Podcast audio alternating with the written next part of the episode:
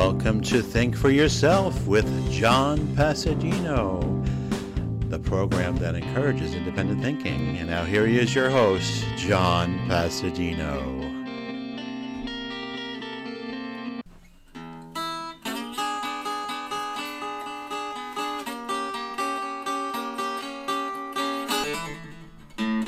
Cheers.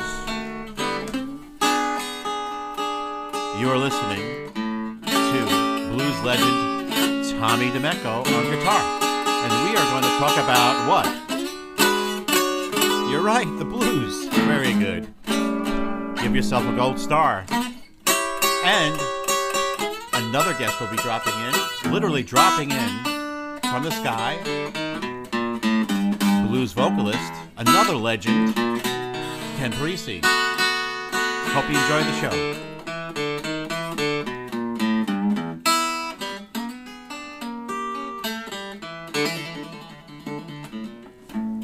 It's just a standard blues progression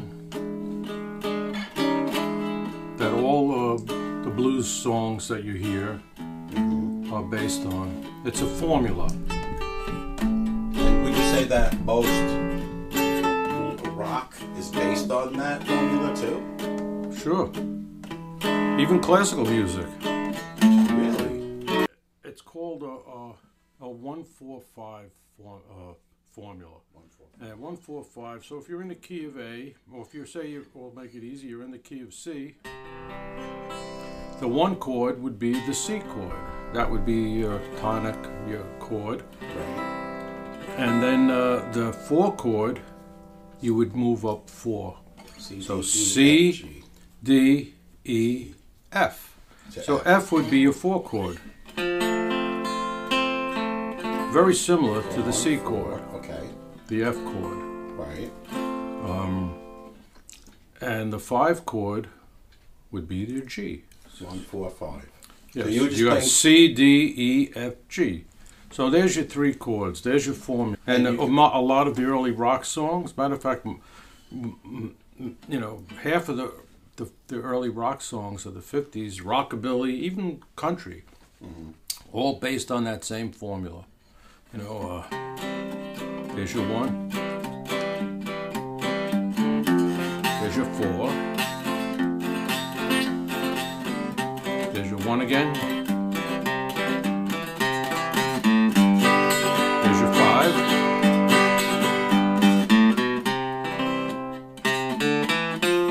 So like Johnny Cash type, right? Oh, they all did the same. All had that same formula.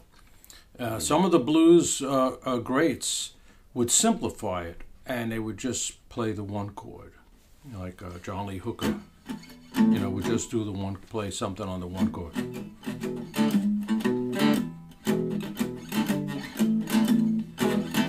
And he would just stay on that one chord. Really? So he just played the same chord but different positions on Yeah, a little riff on that one chord, and and uh, never, you know, and that's fine. It's still, you know, the the blues was, uh, uh, you know, they took that formula, and maybe from the, the European minstrels and the, some of the classic music. If you if you get any classical beginner books, they all have that same, you know, formula. It's all in there.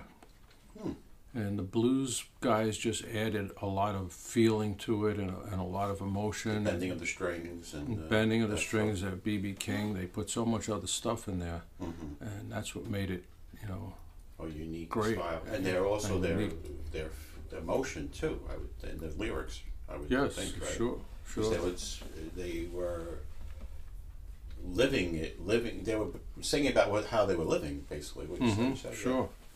And that's how they a became lot of the famous. slave ships uh, that came over, you know, from from Africa, Mhm. uh, were, were, you know, they they were singing blues, and they were, you know, they they would sing along with the the guy who would keep the, you know, the time, and. Uh, Yeah.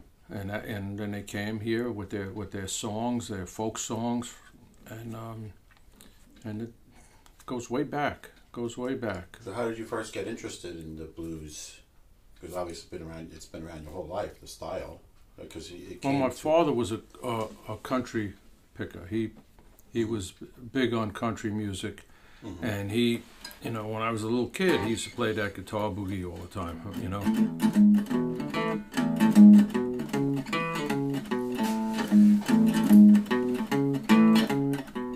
That's you know he. I always remember him playing that and doing a lot of the country. You know, a lot of country blues, and I picked it up from him at a very young age, the country stuff. And then uh, when uh, you know the Beatles came out and all the rock music started, actually the Twist and Shout is, is based on another progression. A one, it's called a one, like the blues. Like I said, is a one four five. Okay. A lot of the uh, the the rock, the doo wop stuff of the fifties was uh, based on a, a different progression uh, called a one six two five, or um, uh, heart and soul changes. A lot of the, a lot of guys call it heart and soul.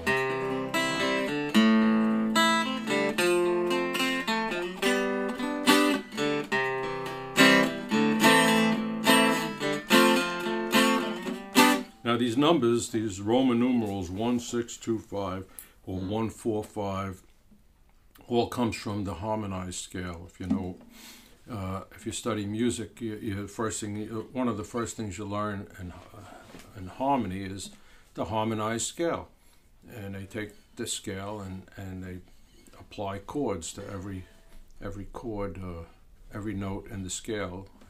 They give it a chord, and and those chords have numbers. So one six two five would be one would be the C, six would be the A minor. The two is actually an, a D minor, and the five is the G, like the five in the one four five blues. It's the G. Now, why do you go minor? Is that because of the scale, the particular scale you're on? Yeah, the the the, the uh, when you harmonize the scale, it just so happens that the um, the two chord and the three chord are, are, are minor, Minor because of the notes in that Mhm. scale are minor. Okay. right? Uh, and the five chord is, would would be dominant, but you know. So a lot of these artists, they say can't read music. They like even Paul McCartney, but they know this basic structure, so they really do know music. Well, they just have a good ear, and you can Yeah. hear it. You know, after hearing a thousand songs, you know, a thousand songs with that same progression and all different keys, mm-hmm. you, you hear it. After a while, you just hear it. Like the blues, you hear it, you know.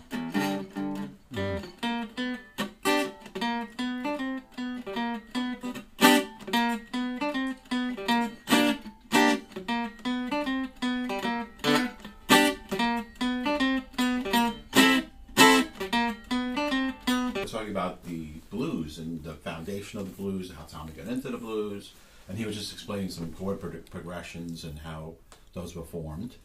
Um, And and this, and uh, Ken Parisi is here, uh, a blues vocalist from way back. And, and um, I don't have a sway back. It's way back. It's you know, it's try to get it repaired. But, and uh, so, what, what made you get into the blues? you, Me. I'm the I'm the culprit. Joe Florio, remember back Joe in the day? Florio. Yeah, sure.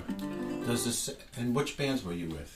With Tom? Which blues bands were you with? Uh, every one I was ever in. Probably, yeah.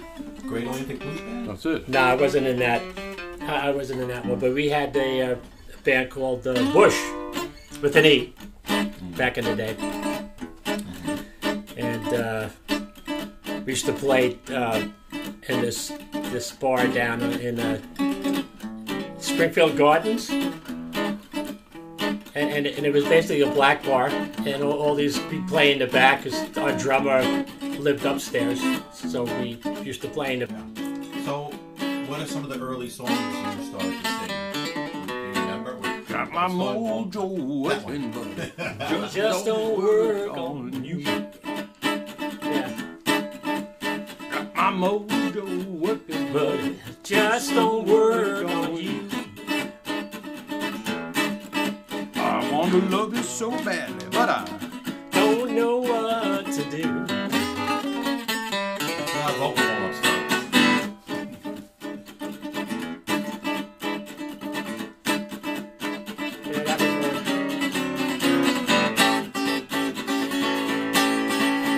Blue, so rock country are based on the blues. Blues came first. Blues came before rock That was the base, sure. the foundation for the last 50, 60 What did they years used to music. say? Well- Muddy Waters, the blues had a baby and named it rock and roll.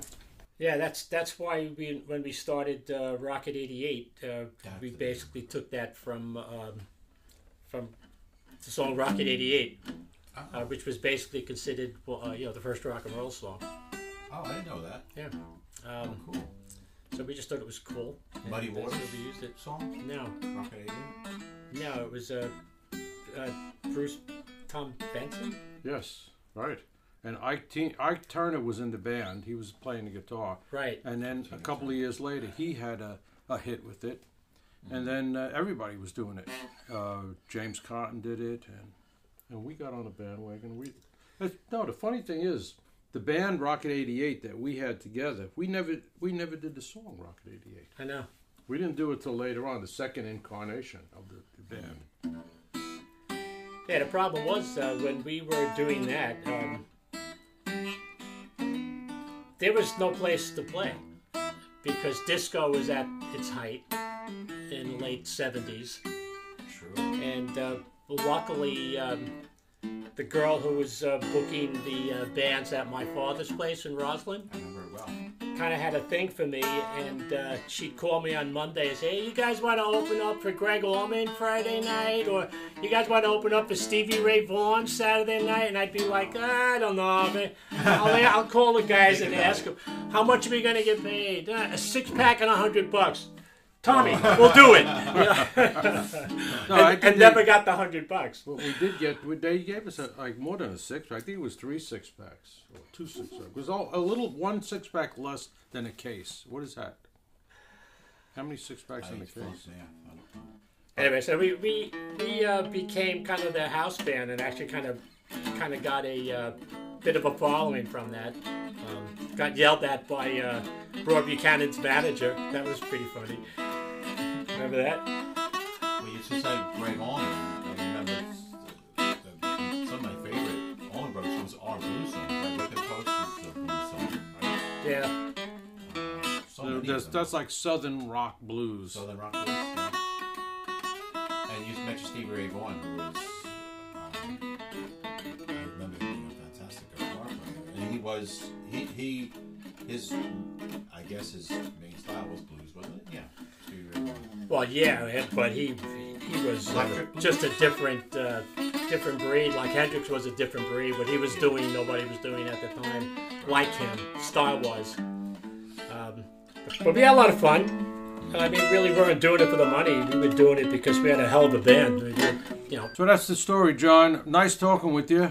Can I take some pretzel logs before I go? Pen, two pennies a piece, two cents a piece.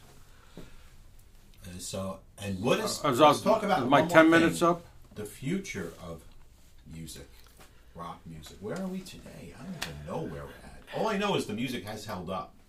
Well, with YouTube, the, the great thing about YouTube is it gives everybody a voice. I mean, you know, where in, in the 60s, you know, it, if you didn't get signed by a record company and you didn't have a record out, nobody heard you. It was like the it's two just the three local- pop songs. Just your local, you know, club dates that. But Well, now yeah. YouTube, you, you you know, there's so many great musicians. You could you put in, you know, blues on YouTube, and you come up with thousands of of, of great s- versions of songs that you know. How is it for you guys? Like you, like I said before, you guys are doing these like really nice impromptu songs, so relaxed, versus going having to find a gig and go out and drag your stuff around. Yeah, how do you feel about just having a YouTube audience? Is that Well, the know- same? how does it feel versus being in the club? You know what? We never made it, really made that much money in the clubs, and it was Yeah. always a lot of work. Uh, so, you know, that's my agent right now. band calling coming me. down? He's got oh, calling me about a gig. Is drummer coming now? I'm outside. this is uh, Very nice. I hope you enjoyed this podcast with the blues legend duo of Tommy DeMeco and Ken Parisi, who have been playing the blues for decades and decades. And uh, hopefully you'll get to see them someday, see them perform someday, because they are really, truly outstanding musicians. Um, Please tell your friends and family about the podcast. Find it on all the major platforms such as Apple, Google, um, Spotify is a biggie, and of course the Anchor platform. Just tell your friends, Google within the uh, platform, up I will pop, and they will be eternally grateful to you, as I will be. So thanks for listening, and hope you will tune in again. Please check out my books, blogs, photos, videos, and podcasts at johnpwrites.com. That's J O H N P Writes, W R I T E S dot com. Thanks for listening.